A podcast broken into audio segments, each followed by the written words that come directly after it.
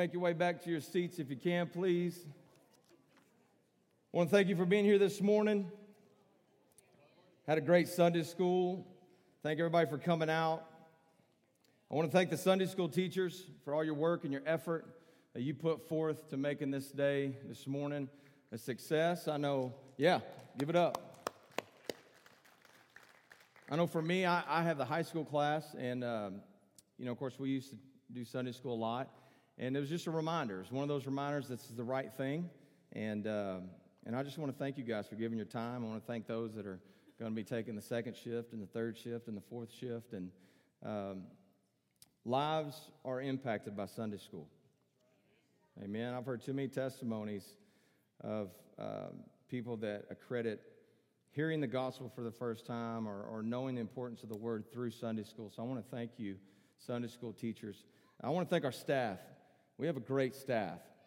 And uh, Pastor Brown um, always is so humbling to hear him talk about our staff. But from associate pastor's perspective, um, I work with these guys a ton, and I work alongside of them. And, um, and even the staff that we've had the 18 years that I've been here um, are just phenomenal people. And um, I want to honor these folks. The Bible says give honor where honor is due. And I think that's important. And as Pastor says, I've got the microphone and you don't. So um, it feels kind of mean to say. I'm afraid one day somebody's going to run up here and take the microphone. Bring it. This is not the morning to do it, all right? Bring it. Um, but I want to thank our staff. And I think about this a lot. I've had the opportunity, I, me and my family are surrounded by some unbelievable people um, uh, just in our life. And, and the staff, these men and these women, their families, what they represent. Um, these people, Jace, Katie, uh, Aaron and Chelsea, Shane and Candace, um, they could be on staff at any church in America. I truly believe that. They could lead, they could be in a mega church, uh, they could be in an urban church, a rural church. These folks could lead in any church in America, but they believe in what God is doing at Heber Springs. And so I honor you guys. Um, it's an honor to work alongside of you. Of course, Aaron and Chelsea, uh, they have done a phenomenal job with our church. They do things that you'll never, ever see. They're back there right now. I hope they watch this. Um, please tell them how much you appreciate them. Aaron was up here last night. They come up here more than anybody in the middle of the night, all hours of the day. Um, Chelsea's a, a, very talented young lady that God is going to continue to use in our church. Aaron, of course, his talents. And then Jason, Katie, the last couple of years, they've jumped right in and and been phenomenal. Jace has done a great job uh, leading our Sunday school push and, and just organizing. It takes a lot. I want to echo the words of Pastor Brown. A lot of people said, man, it's just coming to the church and you just have church. No, it takes a lot. It takes a lot, even in a church of this size. It's not just the six, seven hundred seat churches that uh, need a lot of work. It's churches like ours too. So, and Shane and Ken, they just do a phenomenal job. So I honor you guys. Um, as Pastor Brown always does a great job. Thank you guys for all that you do. And I also want to honor two more people that it, they're, they're, my, um, they're my staff. Um, and, and if the church was a bicycle, they would be the kickstand. And, um, and the Lord just wanted me to do this, so I'm going to do it. And I, I just want to honor the Ogles, Jarrett and Angie. And um, they do so much for this church. Put your hands together. They do so much for this church. I promise you, if they left, you would feel the sting. And they literally, when they got here, they jumped in and they do everything. And um, I try to tell them to say no, but they, they never will. I don't think. I've every yes or no question I've ever asked them, I believe they've said yes. And I can honestly say that, even when it comes to watching my children. And that is an act of God, okay? So I just want to honor you guys from the stage.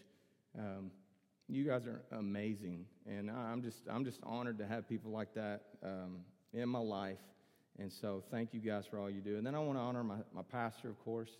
Um, he does such a great job, and I'm so glad that uh, he's having a great time. I say this a lot, and he probably hates it when I do it, but I don't care.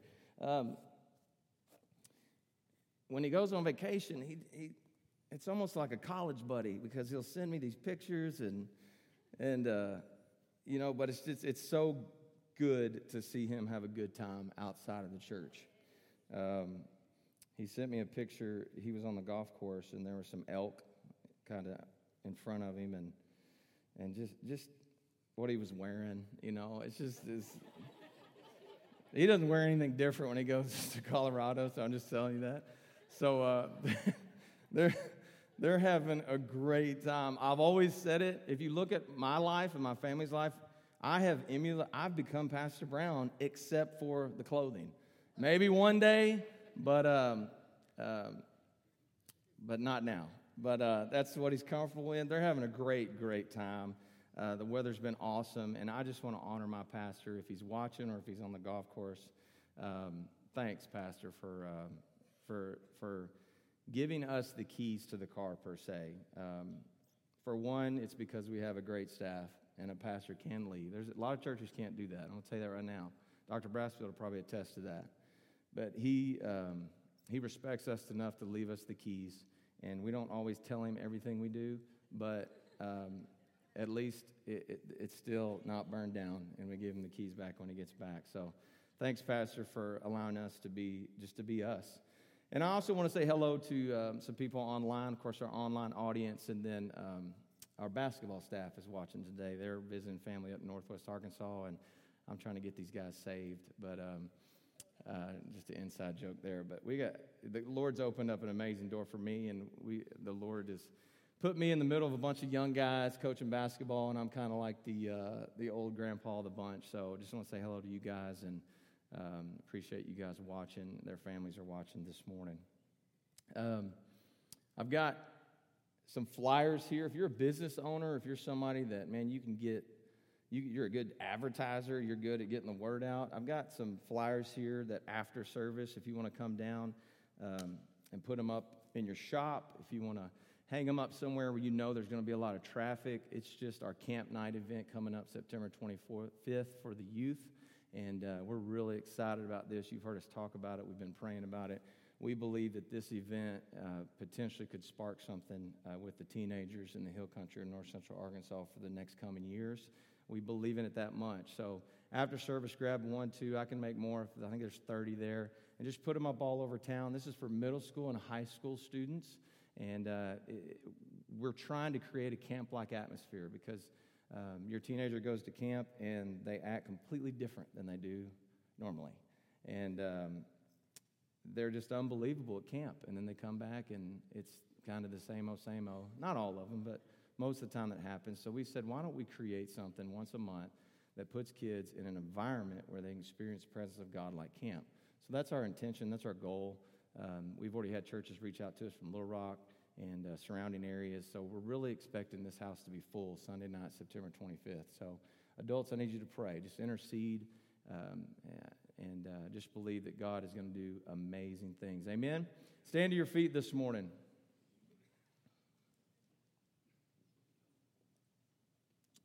I take this very serious.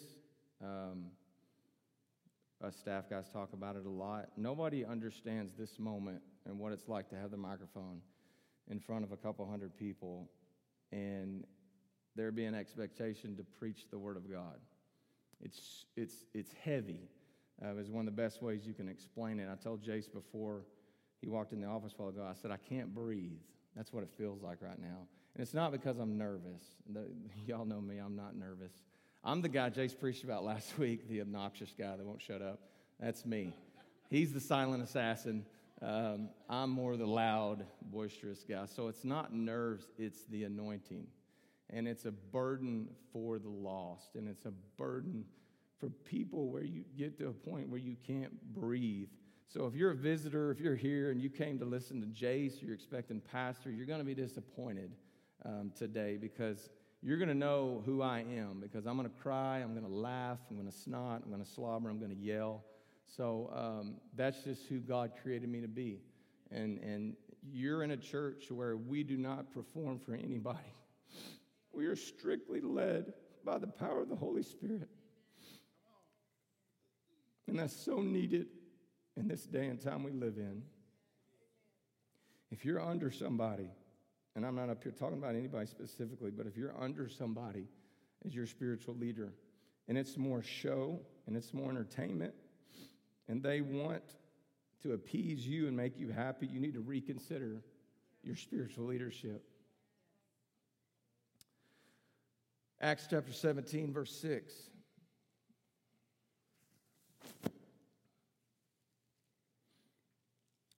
Hopefully, some of you read the first chapter I mentioned on the phone tree yesterday. Acts chapter 17, verse 6. Let's read the verse and then we're going to build some context and we're going to see where this takes us.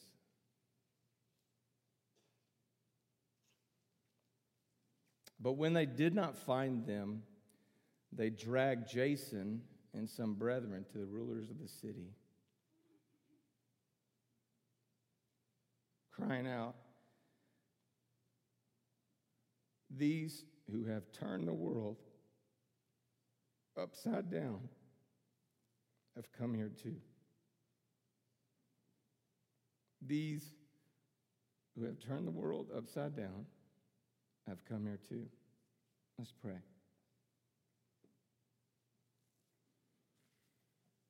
Father in heaven,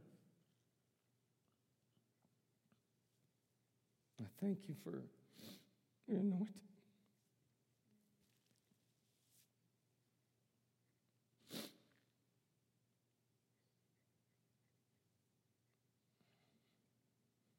I thank you for who you are, who I'm not. I thank you, Lord God, that I don't have to stand up here and trust in my words. I don't have to try to impress anybody. But I can stand up here knowing that I'm saying the things that you want me to say. I prayed 10 days ago, God, and I used the word exactly. I prayed to you that you would lead me to do exactly what you want me to do. And I know that's why I can't hardly breathe right now. And God, I prayed that you would put the people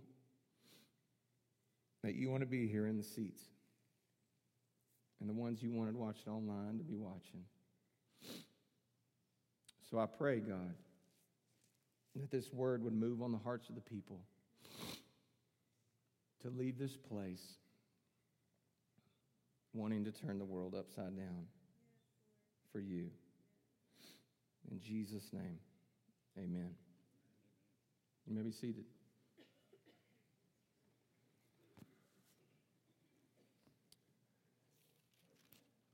I want to go back to Acts chapter 16. I want to build some context, and I'm going to read a lot of scripture. I wasn't going to do it, but the Lord wants me to do it, so I'm going to do it. But in Acts chapter 16, Paul is on his second missionary journey. And, and if you have your Bible, or maybe you've done this before, maybe you haven't, there's some maps in the back of your Bible. Don't just ignore those maps. I challenge you to look at those maps and look at the journey that these men took. Paul and his team took unbelievable journeys mountainous journeys, coastal journeys across the sea, across the land. And if you look at his second missionary journey, it's, it's no different. Must have been an unbelievable thing not to have an address. Their address was wherever they landed that night, was their address. That was their home. And in chapter 16, I want to build a little uh, context leading up to the 17th chapter. And I'm just going to read it because the word is better than my words. But in Acts chapter 16, Timothy's going to join up with Paul and Silas. And I want to pick it up at verse 11. So they're heading, I would say, northwest, northwesternly direction, heading toward Macedonia, which is pretty much current day Greece, Turkey area. And in verse 11, it says, Therefore, sailing from Troas, we ran straight course to Samothrace.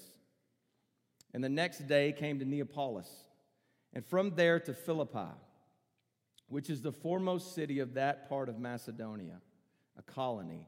And we were staying in that city for some days, and on the Sabbath day, we went out of the city to the riverside where prayer was customarily made, and we sat down and spoke to the women who met there. Now, a certain woman named Lydia heard us, and she was a seller of purple from the city of Thyatira, who worshiped God.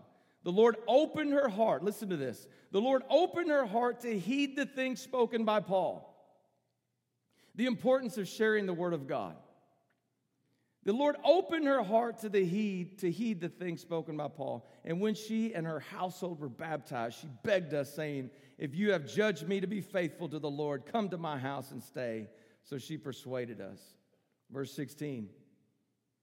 Now it happened as we went to prayer that a certain slave girl possessed with a spirit of divination met us, who brought her masters much profit by fortune telling. This girl followed Paul and us and cried out, saying, These men are the servants of the Most High God, who proclaim to us the way of salvation. And this she did for many days. But Paul, greatly annoyed, I love that greatly annoyed, turned and said to the Spirit, not the woman, he said to the Spirit, I command you in the name of Jesus Christ to come out of her. Or in my language, I command you in the name of Jesus to shut your mouth. You can laugh, it's all right. And he came out of that very hour. So people are getting saved, demons are being cast out. We're in the Philippi region now, verse 19. But when her masters saw that their hope of profit was gone, they seized Paul and Silas, dragged them into the marketplace to the authorities. And they brought them to the magistrates and said, These men, being Jews, exceedingly trouble our city, and they teach customs which are not lawful for us, being Romans, they're Roman citizens, to receive or observe. Then the multitude rose up together against them, and the magistrates tore off their clothes and commanded them to be beaten with rods. And when they had laid many stripes on them, they threw them into prison, commanding the jailer to keep them securely. Having received such a charge, he put them into the inner prison and fastened their feet in the stocks. I want to build this context that these men, this team, Paul and Silas, and this team of people, Timothy, Luke, possibly, that this team was on a journey, but they wasn't just on a little mission trip journey where they're all wearing the same t-shirts and they rode an air-conditioned bus to the airport and got into an air-conditioned plane and went to a far-off land to do a little mission trip.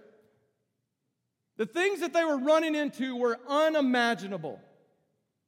They were beaten, the Bible says and thrown into jail, fastened into the stocks. Verse 25. But at midnight, Paul and Silas were praying and singing hymns to God, and the prisoners were listening to them. Understand that. People are listening to you every day. Whether you're rejoicing and giving God glory, or whether you're just having a horrible day and you're complaining and you're griping about everything, people are listening to you. Verse 26 Suddenly there was a great earthquake, so that the foundations of the prison were shaken, and immediately all the doors were open and everyone's chains were loosed.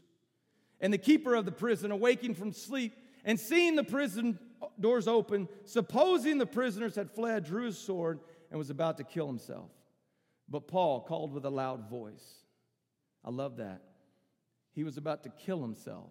And the Bible says that Paul saw it and he called out with a loud voice. I'm going to get to that later.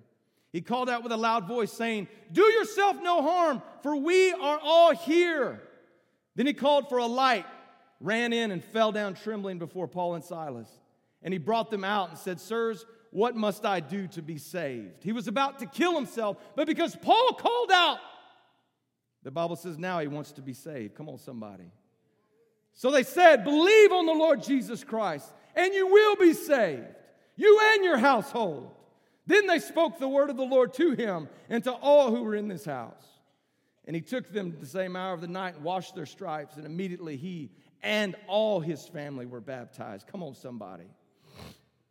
You might not just be speaking to one person, you might be speaking to generations. Verse 34.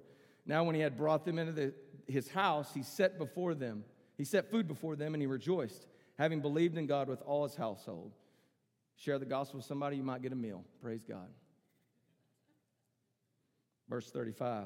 And when it was day, the magistrate sent the officers, saying, Let those men go. So the keeper of the prison reported these words to Paul, saying, The magistrates have sent to let you go. Now therefore depart and go in peace. The magistrates come in and act like everything's hunky dory. We're going to let you go. You should be thankful for us. Watch Paul's reaction. Verse 37. Don't forget, they beat them. Verse 37 Paul said to them, They have beaten us openly. uncondemned Romans, and have thrown us into the prison. And now do they put us out secretly? No, no. Let them come themselves and get us out themselves. I love Paul's boldness.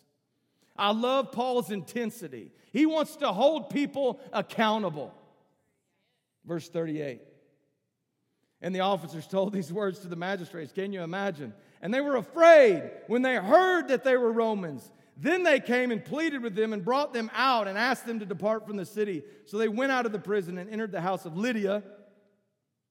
And when they had seen the brethren, they encouraged them and departed. Amen. That's not wasn't even in my text or wasn't even in my notes. Just building a context of what is happening. They're on this journey. There's all kinds of crazy things happening, good and bad. People are getting saved. Uh, demons are being cast out. They're being thrown in jail. Now, chapter 17. They proceed to Thessalonica, which currently, I just like to say this word, is now called Thessaloniki. I just like that. Honey, if we have another kid, we're going to name him Thessaloniki. Call him Nikki. That will never happen, so that's why I said that.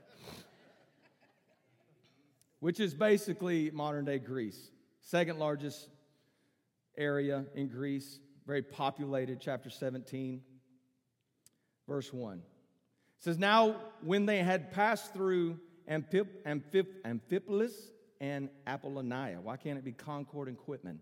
They came to Thessalonica where there was a synagogue of the Jews. Okay, catch that. There was a synagogue of the Jews in some of these areas that Paul was on his missionary journey to. But remember, Paul and his team didn't necessarily have the message of the Jews or the Torah or the, or the law, they had the message of Christ. Right? Jesus had died on the cross, he had risen. Now, Paul and his team are taking the gospel to all these different places, starting all these churches. So in verse 2, it says, Then Paul, as his custom was, went into them and for three Sabbaths reasoned with them from the scriptures, explaining and demonstrating that the Christ had to suffer and rise again from the dead, saying, This Jesus whom I preach to you is the Christ. That's the message that Paul was taking into the synagogues. Verse 4 And some of them were persuaded and a great multitude of the devout Greeks and not a few of the leading women joined Paul and Silas. So some of them accepted the gospel, but some of them did not. Verse 5 tells us that. But the Jews who were not persuaded, becoming envious, took some of the evil men from the marketplace and gathering a mob, set all the city in an uproar, and attacked the house of Jason. I like Jason because it's just Jason and not Jakalama Lama Shishal. It's Jason. And sought to bring them out to the people. Verse 6.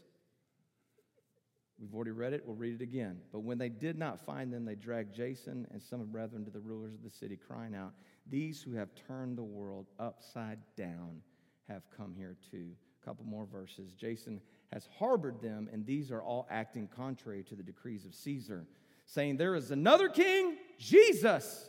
And they troubled the crowd and the rulers of the city when they heard these things. So when they had taken security from Jason and the rest, they let them go.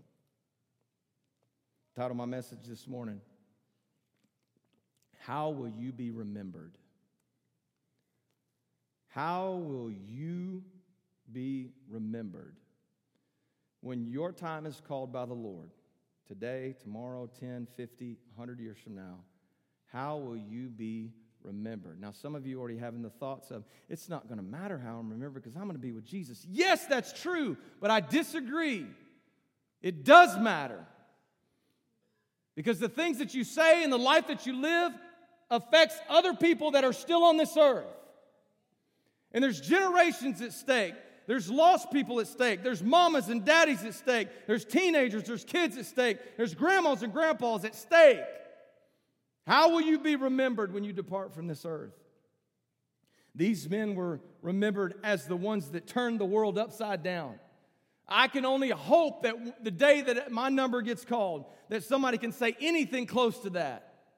JoJo was somebody that turned the world upside down. That should be our goal, amen.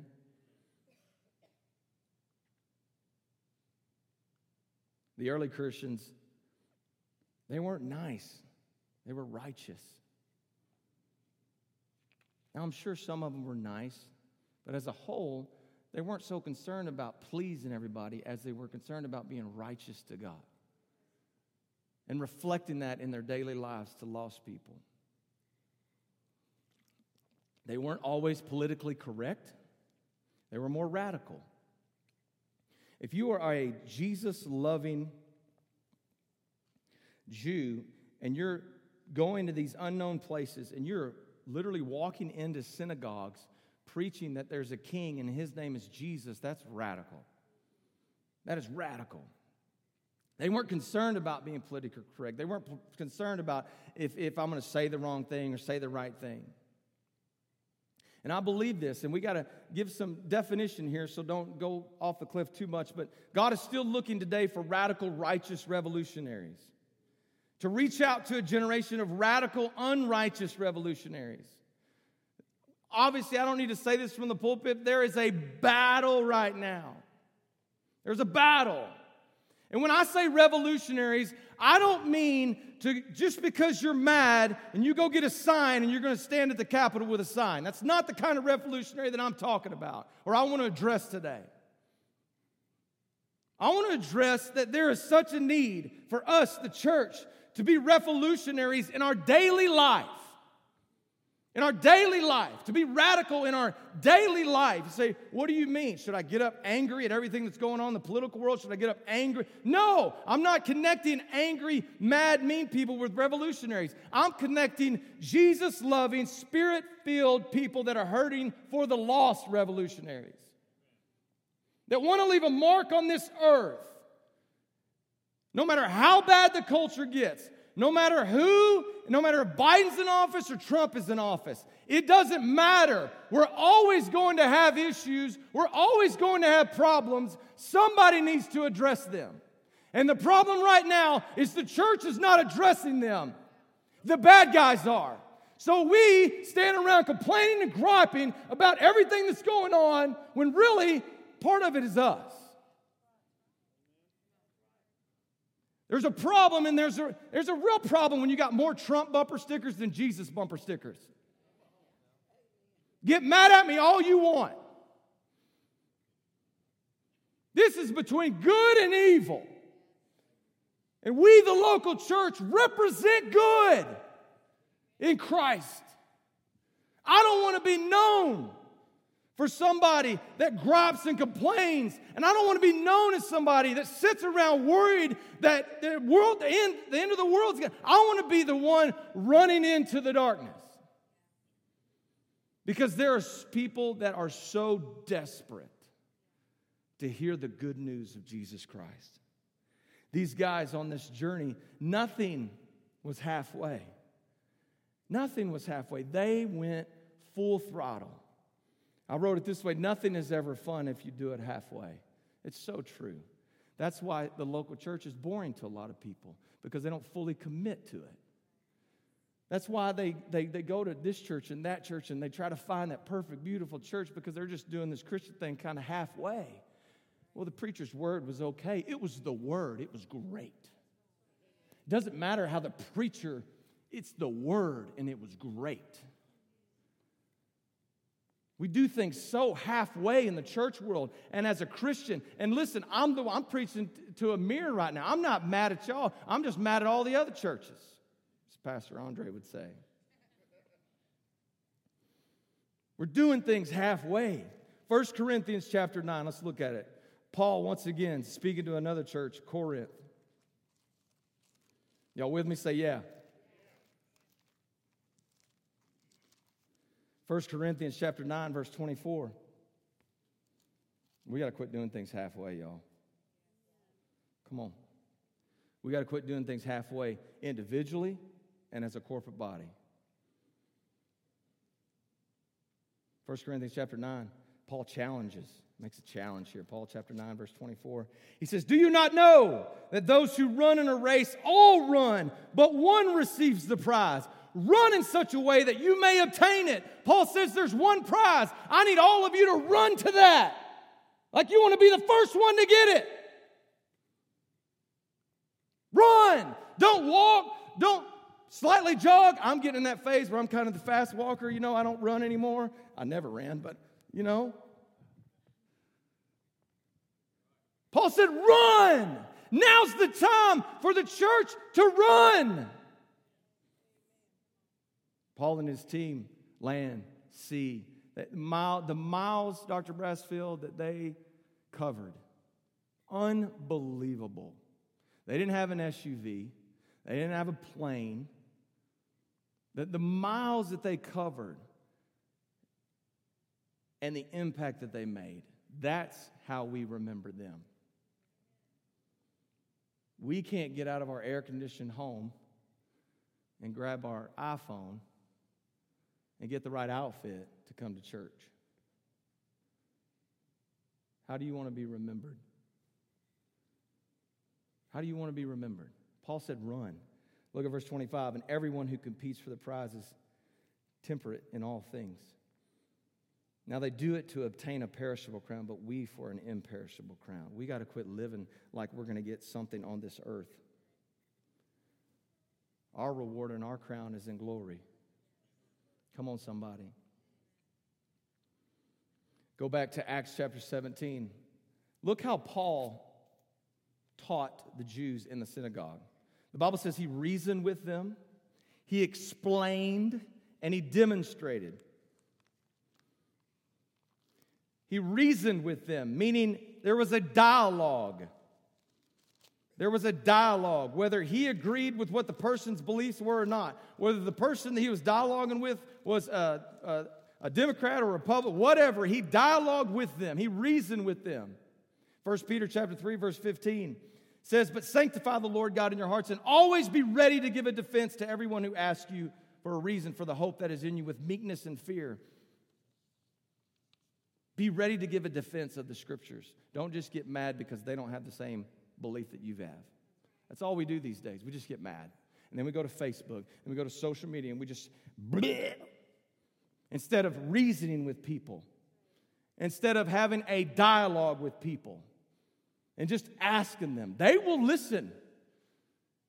They will listen. But if the first thing out of your mouth is, well, you're just not believing right and you're wrong, they're not going to listen. I can't walk into the public school and look at a bunch of teenagers and go, oh, you guys are going to hell. I can't believe you listen to that kind of music. And then walk off and expect for there to be a great revival happen in Heber Springs. I don't know that kid's background. I don't know that the fact that that kid, ever since they were born, has literally lived in darkness every day of their life.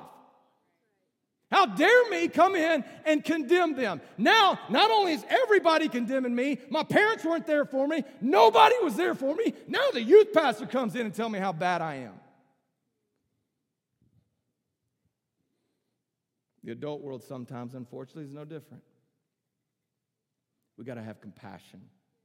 We got to love the gospel. We got to love the message so much that we're willing to reason, we're willing to explain.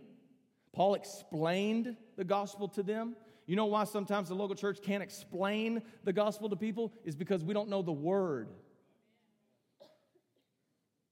We don't know the scriptures because we're dependent upon the guy that knows the scriptures, or the girl that knows the scriptures, or the next greatest preacher that I just love their style. You're dependent upon them. Well, that person is not with you in the marketplace, when that person is eye to eye with you and they want to hear about the gospel,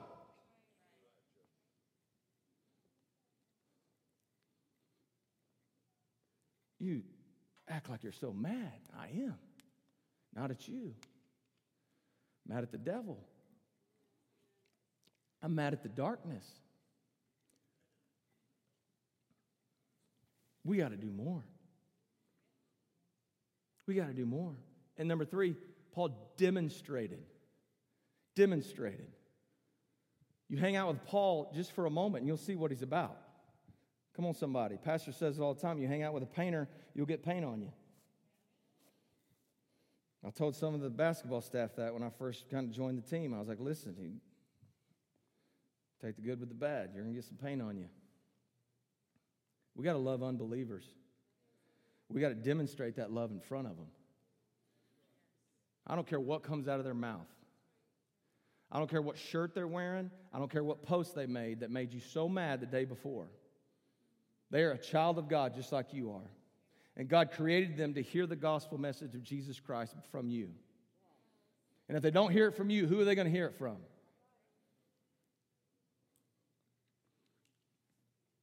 D.L. Moody, some of you know who that is. Back in the day, the way back in the day, early church leader. says D.L. Moody was one of the amazing early church leaders who had a sense of humor. His part time job was selling shoes. In those days, the customer would come into the store and the shoe salesman would pull all out all the shoes from the back and help the customer try on the shoes. So obviously, if a customer wanted to try on a bunch of shoes, it was a lot of work for the salesman. There was a very heavy set gentleman that would come in all the time to the store where D.L. Moody worked. He would try on about 30 pairs of shoes. 30. Some of y'all can relate to that. Some of you shoe freaks, all right?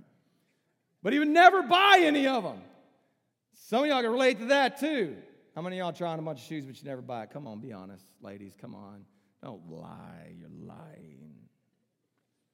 So D.L. Moody would get all the shoes out for him, help him try them on, and then have to put all of them back for nothing.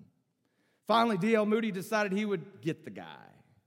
He knew what chair he always sat in, so he cut a hole in the big plump chair and stuck a massive pail of water with ice cubes under the chair.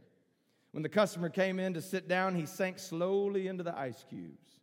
If you would have been there that day, it says you would have seen this heavy man with a wet rear running down the street chasing D.L. Moody and screaming as D.L. Moody was laughing. This is one of our great spiritual leaders of days gone by. Sounds like a staff member here at First Assembly. Now, D.L. Moody could have been known for, or he could have asked, answered the question, how was D.L. Moody remembered? He could have been remembered as a shoe salesman that was a practical joker. And we could cut up about that and tell stories about DL, like some of us do, some of our relatives. He was a joker. Man, he would do some crazy things. Man, how do you remember this person? Y'all been at those funerals? I've done those funerals. Gather around and people just laugh and share, and that's fine. And but it seems like, you know, maybe all you would hear is, they just cut up, they laugh, they did this, did it. He could have been happy with just that. But God had a bigger plan for him. It says months later, the amazing man of God, when he was around 19 years old, was walking home and he heard a preacher at a storefront church.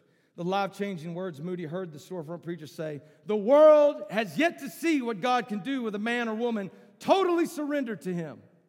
Walking home that night, Moody said to himself, That preacher didn't say a talented man. He didn't say a sinless man. He didn't say the most intelligent man, or even a handsome man, or even a shoe salesman man with a sense of humor. He just said a totally surrendered man. And by the grace of God, I will be that man, he said. That's how D.L. Moody's remembered today. As a man of faith that was totally sold out, that was totally surrendered. Yeah, he had a sense of humor. He was a shoe, salesman. But those were kind of secondary notes, right? How do you want to be remembered?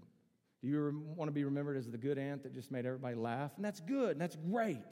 You want to be known as the grandma that could throw down on some fried green tomatoes? Trust me, I love you, grandma, if you're that person. Those things are important but not as important as being known for the person that was sold out to Jesus Christ. Known to be the person like Paul when he went in the synagogue who reasoned with people, who explained the gospel, and who demonstrated the gospel. That should be our goal when people talk about us when we're gone. It's our destiny. I, have tried to start, I've said this more often in the last couple years to the teenagers. I've tried to make sense of this, but we are here for one reason that is to magnify and glorify Jesus Christ. That's the only reason that we're put on this planet. Everything else is secondary. There's good things in there, but everything else, how many know it flows from the top? If you can get this one, everything else will be all right. If you can sell out to Jesus Christ, you'll be a good mom. You'll be a good dad. You'll be a good husband. You'll be a good wife. I put down destiny is not a matter of chance, it's a matter of choice. Destiny is not a thing we wait for. It's something we savagely hunt down and devote a lifetime of clawing to achieve it. Don't you want to do something with your life that will last? That will last. So I'm going to give you four just quick qualities that will get you remembered God's way. Four quick qualities that will get you remembered God's way. The first one is this In a world of compromises, dare to have some absolutes. This connects with what Jace preached on. And by the way, uh, I told him, I, I, truly believe it last week, and you probably shouldn't do this, it's probably not good at all, but you know, I'm a youth pastor. What do you say? Um, that was one of the top 10 messages I've ever heard. That was an outstanding message. If you didn't see it, you need to go back and watch it.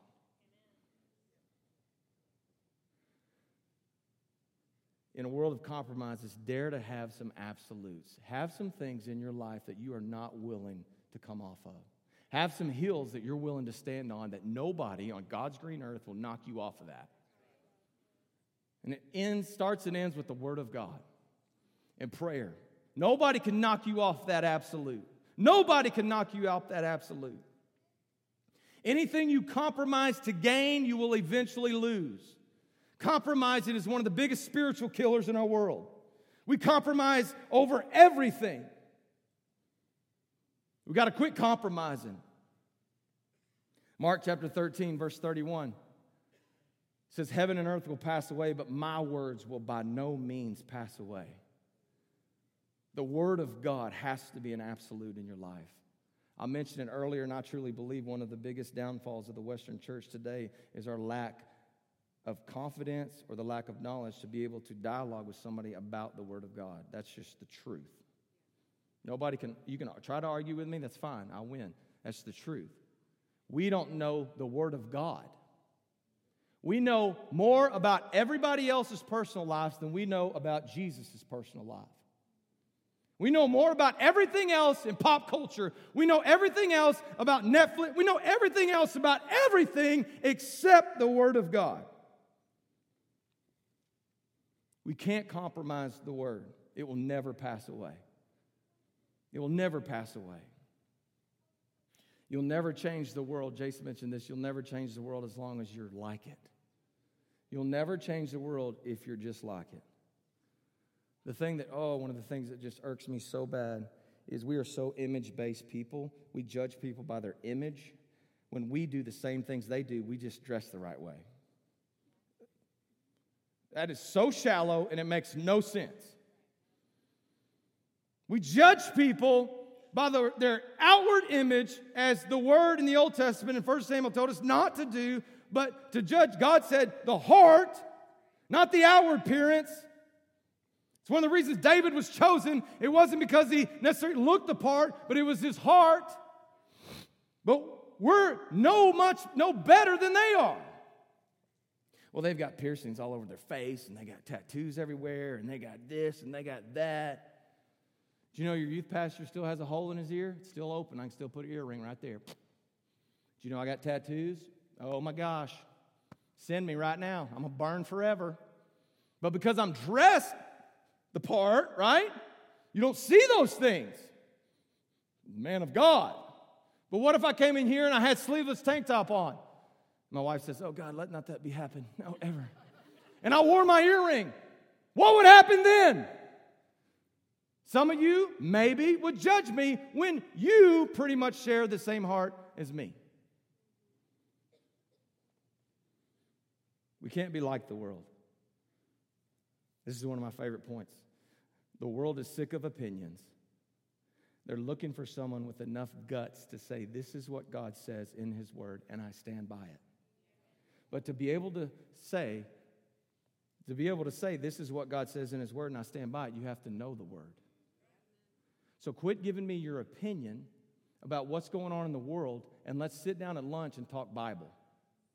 Quit showing me the latest, greatest video on YouTube or Facebook. Quit sending that stuff to me and let's sit down at lunch and let's talk about what the Bible says, what the Word of God says. And let's pray. If it bothers you so much, then let's pray about it. You got time for that? Probably not. I'm not talking to you, I'm talking to other people.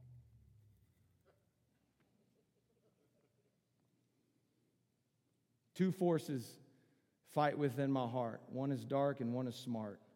The new I love, the old I hate, but the one I feed will dominate. Whatever you feed yourself will dominate your thoughts.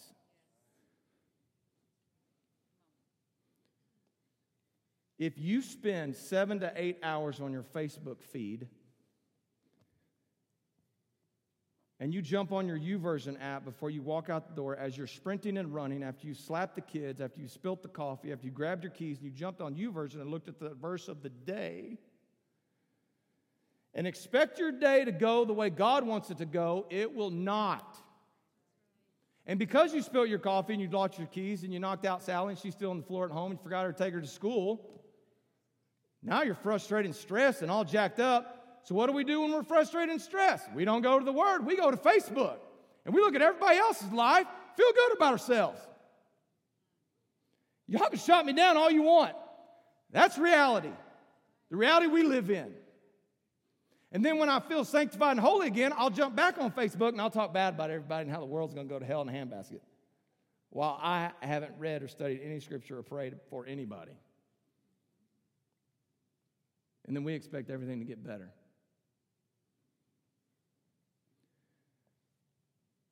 I got shocking breaking Fox News for you. Whether you get the most wonderful, glorious human being in the White House, or whether you don't. Whether everybody just begins to hold hands and sing songs, or they don't. Things aren't going to get better. Read the Word. Read the Word. Before all these conspiracy theories, before all this craziness and chaos, the Word told us it's impossible for 8 billion people to be on this earth 8 billion sinners, and somehow, eventually, everything become good. I can't get eight people in a 5,200 square foot house to be good. How are we going to get 8 billion together to hold hands and sing kumbaya and expect everything to get better? It's not going to happen. It's not going to happen. All temptation to compromise is just a distortion from the enemy, promising you something he cannot permanently deliver. The only permanent thing is Christ Jesus. It's the only permanent thing. Second quality that we need to be remembered is in a world of shallow relationships, I dare you to verbalize your affections. I dare you. Let me read that again. In a world of shallow relationships, I dare you to verbalize your affections. That means with your mouth, not your thumb. That means with your eyes and your shoulders squared. When you can look in the eyes of another human being. God did that for a reason. He gave us two eyes to look in other people's eyes because you can see a lot when you look in somebody else's eyes. And the Holy Spirit well, well, there's this activation process the Holy Spirit will do when you look somebody else in the eyes and you're led by the Holy Spirit. I truly believe that. You'll hear the voice of God clearer when you look at people. Yeah, you can send them a nice email, you can send them on Facebook Messenger, you can do all those things. But when you look at another human being in their eyes, especially these young little ones, it's a game changer. It's a game changer. You don't die for something that you haven't seen lived up close. All these babies, all these kids, all they see is it. So let me say it again. You don't die for something that you haven't seen lived up close. We want teenagers to,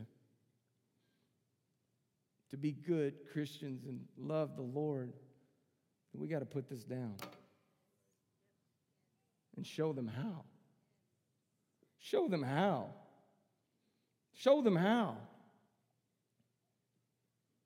John chapter 21, John chapter 17, Jesus is verbalizing. John chapter 21, Jesus verbalizing with Peter, Do you love me? Do you love me? You? He's verbalizing these things. He's, he's making eye contact.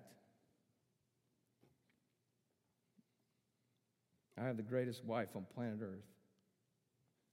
That's good, guys. You shouldn't have said amen. If I text my wife, which I do sometimes, hey, honey, I love you, heart, fire. beer mug. I gotta laugh a little bit. I do sometimes though, just to be funny. Sometimes I'll throw some random ones in there: T-bone steak, surfer, cow. Maybe not the cow. That's not going. well, the steak reference. That's what I meant. Y'all hush. But if I send her a text message and I say, "I love you, honey," send. And us guys, we're like three or four words, right? And we're like, "Yeah." And then of course they respond with like eight paragraphs. and we're like, "Why did I do that?" It's not my point. My point is, I can do that. And we do that sometimes because we're busy lives. Even sometimes we're on campus together, we won't see each other, and our lives are just crazy. And she'll text back. She's good about texting back. And that's great. That makes you feel good, right? You got the text? Did you read it? How's that make you feel? Make you feel good? Did it go through? Bad service? Oh, she sent thumbs up back. Oh.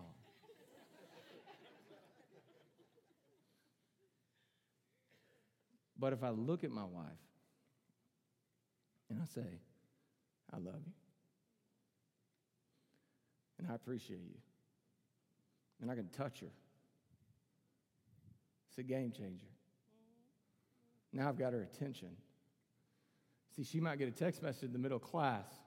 And if you've ever been in a physical science class with 30 teenagers, good luck. She's probably not going to grab this Craig and be like, oh, my husband's so sweet. There will be no touching, there'll be no eye contact. I can text Rainy Joe, hey, Rainy Joe, have a great day at school. I love you, sis. That'd be cool, right? Right? She's like, I wish you'd do that more often. But if I look at you, right, 40 something year old woman, married, six kids, teenager, if I look at you and I say that, that means a lot, doesn't it? She'll never forget that. We have to verbalize our affections. When you verbalize your affections, then you have an open door to share the gospel with Christ Jesus. Then you are remembered as somebody who was personal. You was remembered as somebody who actually cared. Amen.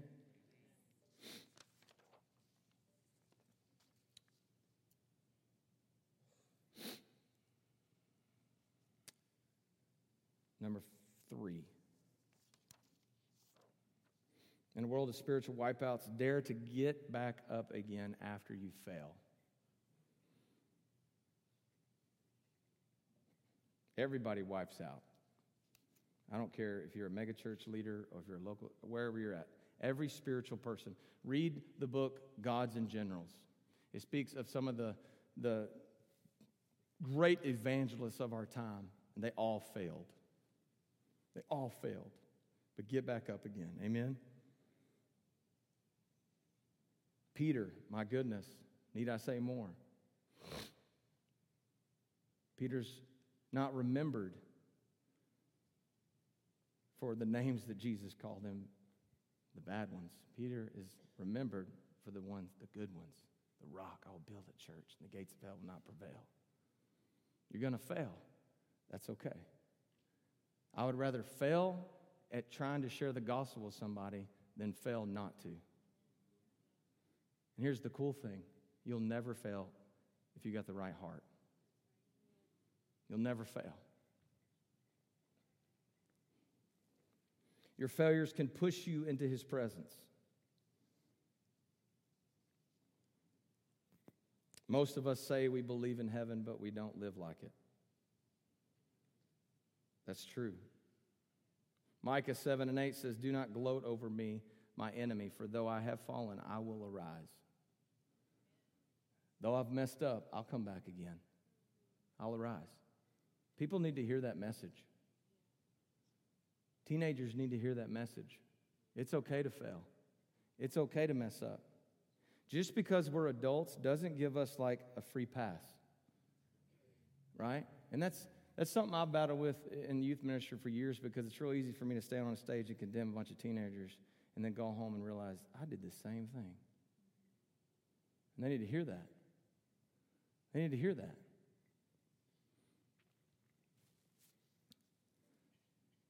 Be someone that hell hates. I want that said of me. Amen. Be somebody. What was what was so and so known for? They were known for hell hated them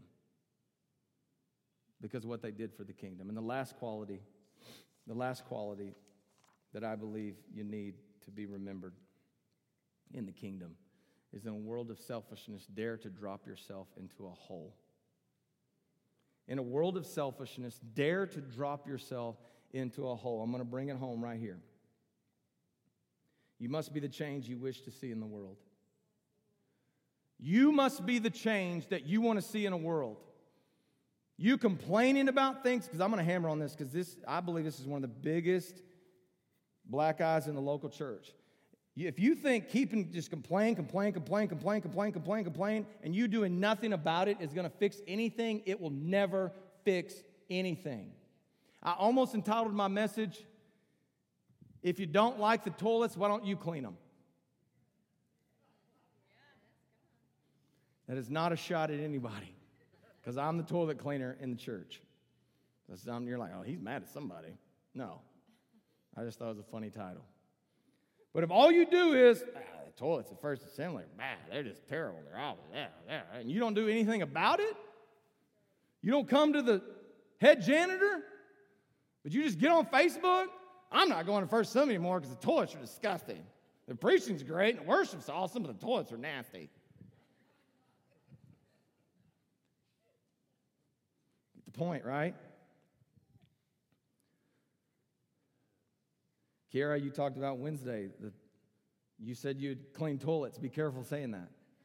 That was literally one of the first things, it was literally one of the first engagements me and Pastor Brown ever had. I came in his office in 2003, and I said, Hello, my name is Jojo Riggs. I used to go to church here as a teenager. I've been living a horrible, hellish life, and the Lord's got a hold of me. I'm here to do something. I don't know what it is. And I said, I'll clean toilets. Be careful saying that. I actually love cleaning toilets. It's one of my favorite things to do. Shows you where I'm at in my life. Um, one more story and we're done. In a world of selfishness, dare to drop yourself into a hole. During the height of World War II, and I'm closing, I promise. During the height of World War II, a large British military force had to retreat to the French coastal port of Dunkirk. Finding themselves almost cornered in, the British Army faced a brutal German militia that threatened to literally drive them into the sea. I'm going to ask the worship team to come up here. I just felt, boom, that's what we should do. I need you guys up here. The British Army faced a brutal German militia that threatened to literally drive them into the sea. To save what he could of his army, British Prime Minister Winston Churchill called for all available sea vessels whether large or small, to evacuate the soldiers and civilians from the besieged French beaches and to bring them back across the English Channel to safety. It was an unforgettable and terrorizing hour in history. An incredible array of ships and boats raced to the rescue, small fishing boats and huge cruise ships alike. As the boats and ships made their way to the beach to rescue the trapped soldiers, Nazi aircraft began to shoot at them like vultures. Ships were being riddled with machine gun fire, and some were blown out of the water entirely. Three German bombers attacked the defenseless Lancastria, a converted cruise liner whose decks and hold were packed with soldiers they were attempting to rescue. One bomb dropped directly down the ship's smokestack, making a huge gap in her lower hull. Because of that fatal blow, nearly 200 men found themselves trapped in the forward hold of the now severely leaking ship. No one doubted that the liner was going down. Chaos, smoke, oil, fire, and blood, mixed with the terrified screams of the men trapped below, created pandemonium on deck as those hopeful of surviving raced for the lifeboats boats, or simply jumped into the water. Moving deliberately through the middle of this living nightmare, a young chaplain quietly worked his way to the edge of the hold and peered in at the eternal darkness below. He paused for a moment just as another blood curdling scream came from the terrorized sea of humanity beneath. Then, fully knowing that he could never get out, the young chaplain recklessly dropped himself into the hole. Survivors later related that the only thing that gave them the courage to survive in their lifeboats until passing ships could rescue them was hearing the strong, brave voices of men in the dark hole who, following the leadership of the young chaplain, had begun to sing hymns as the ship slowly rolled over and then plunged eternally to the bottom of the ocean. So this chaplain had a choice. He could jump into the ocean, he could jump into the lifeboat, or he could drop down the hole where 200 men knowingly were going to die and suffer. He could hear them suffering. He was going to be remembered as a pretty good chaplain, good cook, great dad. You're going to talk about him for a while. He's a good guy. Preach, man. He could preach the paint off the walls. But he wasn't happy with that. He said, You know what? I want to be remembered as the one that was completely, recklessly sold out to Christ Jesus. So I'm going to take my life and I'm going to jump in that hole with those 200 people. And we're going to sing about Jesus until he takes our last breath. And because he made that choice to get out of his comfort zone and to be known as a, as a Christian revolutionary, not only were them men at peace when that ship sank, but the men that were on the boats and in the water was at peace because they could hear what a few minutes earlier sounded like blood curdling screams. Now it was peace. There was a ripple effect because of one man's choice to say, you know what? I'm not just good with being a good dad, a good mom, a hard worker, good to my community, good cook. Man, they, they, they had good style. Man, they could really put their hair together.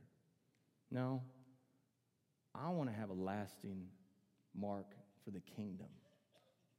And I'm going to run to the darkness instead of running away from it. And I'm not going to stand at the smokestack and give my opinions about what's going on. I'm going to do something about it. I'm not going to complain to other people about why the ship's sinking.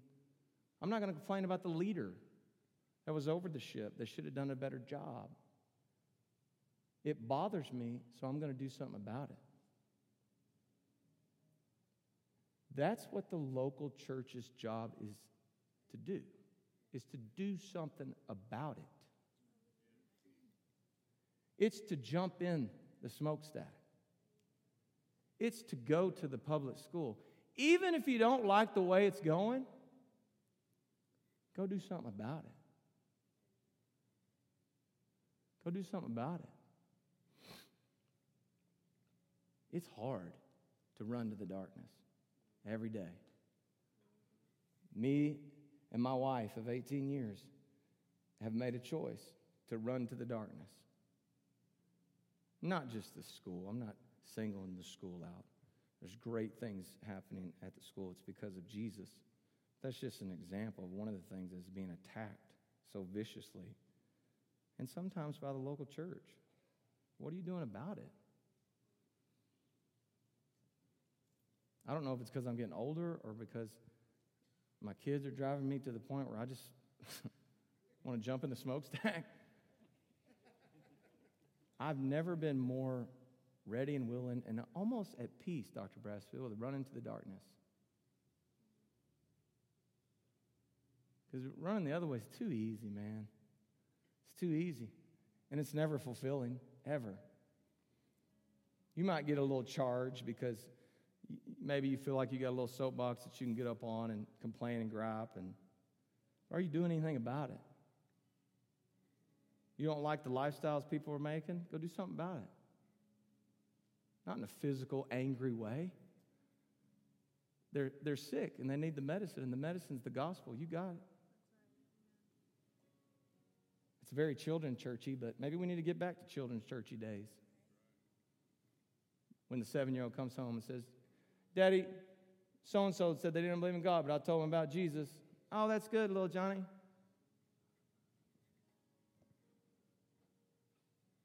Maybe little Johnny's doing more than we're doing. So, in a world of incredibly me centered selfishness, how will you be remembered? Will you drop yourself into a hole with some people? Or will you run and jump off the boat jump on the lifeboat? Because if you do decide to jump in the hole, they'll listen. They'll listen to what you have to say. They'll listen to your complaints and they'll listen to your solution. And they might just do it. But if all we do is continue to sit on the sidelines and gripe and complain and say, well, I'm just going to hold on to the rapture, it's not the way the Lord desired the local church to be. So, could it be said of you in any positive sense? And only you can answer this question. These are they who have turned the world upside down. Stand to your feet this morning.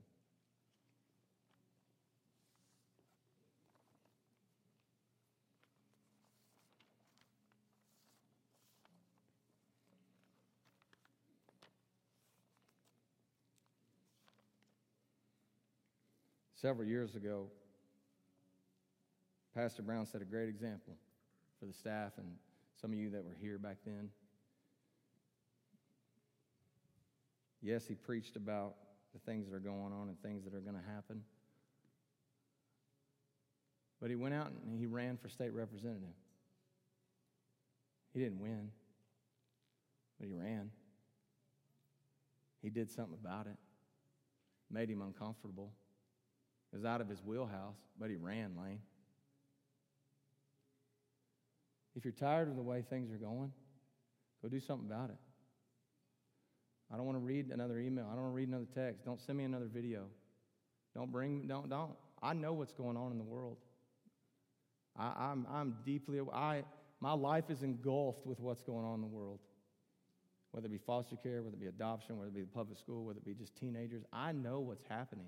I know the gender situation. I know the drug problem. I know cultic, the witchcraft. I know about all that stuff. Please don't send me another book. I want you to do something about it. Is Miss Pat here? Miss Pat Westerman? She's probably praying. Miss Pat Westerman is one of my favorite humans on earth. And I went back a couple weeks ago and and I sat next to her. And we just, it's one of my favorite things to do in the church, sit next to old people. Just talk. Just talk. She ain't mad. She's old. Can we just be real, people? If you're old, you're old. Amen, Sister Pat? I'm old. Yeah, get over it. But she was weeping, and she said, she said, I can't do much anymore. She said, I want, I can't. She's talking about the Sunday school and the sign-ups and doing more in the church. Pastor preached about a couple weeks ago. She said, All I can do is pray. Mm. I said, Miss Pat, you pray. But I said, Miss Pat, you've done enough. 30, 40 years on the public school campus. You impacted a lot of people. I was one of them. But she did something and I've never heard her complain. She's never sent me a video. She's never sent me an article complaining and griping about everything that's going on. She just took the initiative and went and did something. And I honor you, Miss Pat. Brother Dew, Wednesday night, I had to send him home. He was about to spit shine the whole gym. Teenagers run around, balls flying everywhere. Brother Dew, I appreciate you doing something about it. This is our time. We got to run to the smokestack because there's lives at stake. And they need us, church family. If you're here this morning, you say, Man, I want to run. I want to be remembered for something that I did for the kingdom. I don't want to be remembered for my car, my house. I don't want to be remembered as being a good cook. I want to be remembered for something that I did for the kingdom, and I want to do something about it. I want you to invite you to these altars right now. Come on, come. I want to be remembered for something that I did for the kingdom. I'm tired of the talk. I'm tired of the opinions.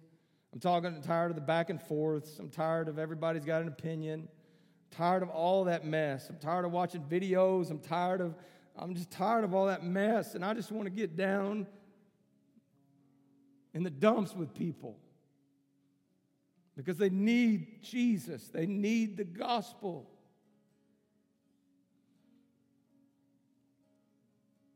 Can we pray for those people right now?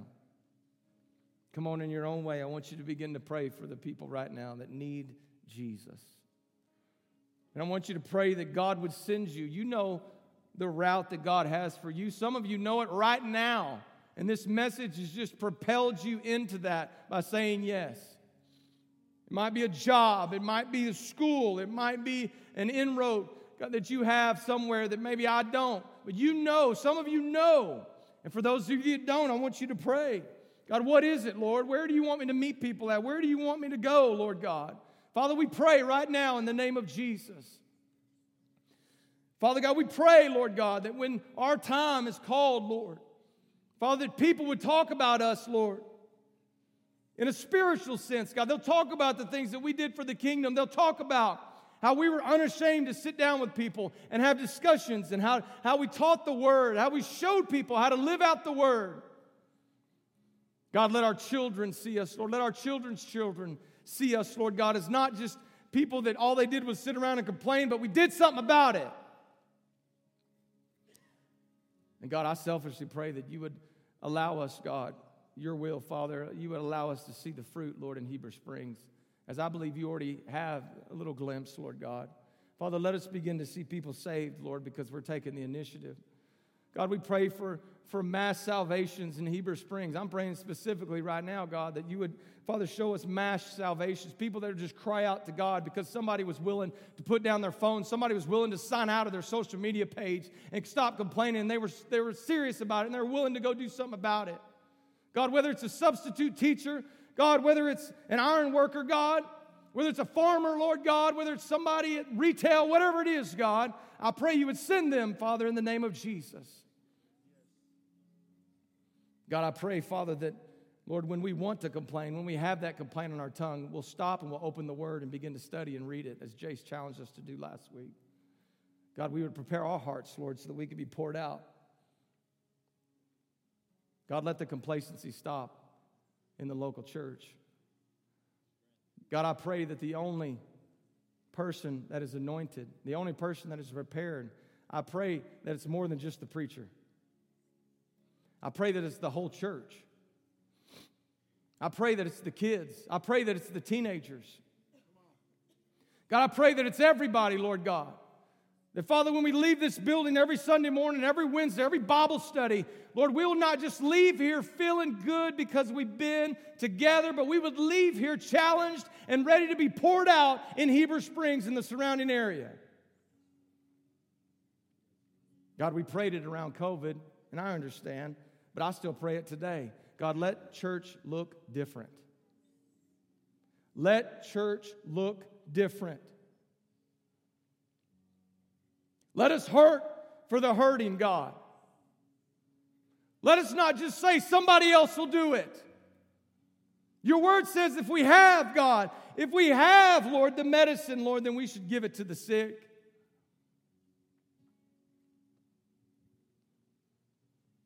It's not the righteous that need it, it is the sick. Be reminded of that tonight, today. Yes, it's good that we're in Sunday school. Yes, it's good we have Bible studies. Yes, it's good that we're preached to. But we're not necessarily the ones that need it. It's the ones that aren't here today. It's the ones that are sitting in houses across the street from this building right now. And they're recovering from a hangover, or they're recovering from an addiction, or they, they've been beaten the night before, or they've just ravaged and they're hopeless and they want to kill themselves. That's the people. So, Father, we commit. Come on, I want you to lift your hands if you can. Father, we commit as a church, Father, in the name of Jesus, that God, 50, 70, 80, 100 years from now, if you haven't returned, God, when people talk about First Assembly, I pray, God, we pray that they talk about a people, Father God, Lord, that was desperate for the lost. God, they'll talk about a people that didn't complain, they weren't caught up in all the noise. They were more caught up with lost people. They were more caught up with people. They were more caught up with being compassionate. They were more caught up with putting down their devices and looking at people eye to eye and loving people. They truly displayed Christ's love in that church. so many years ago. That's who that church was. They loved Jesus. They read their Bible. Everybody that you would talk to knew the word. I remember that. I remember that I, I it wasn't just Pastor Brown and, and JoJo and Jason, Shane and Aaron, Chelsea. It was, it was everybody that I talked to, it seemed like. At first, assuming they knew the word. And they had something different about them, all of them. God, I pray that's what people talk about years from now. So, Father, we commit this morning to that, Lord, the best that we know how. We commit to it, God, and we run, as Paul told us to do. We run, Father, from this building. We run. We run, God. We jump in the smokestack today. Come on, let's worship the Lord. Let's worship the Lord. We're going to sing one song and then we'll be dismissed. Come on, worship the Lord. Worship the Lord.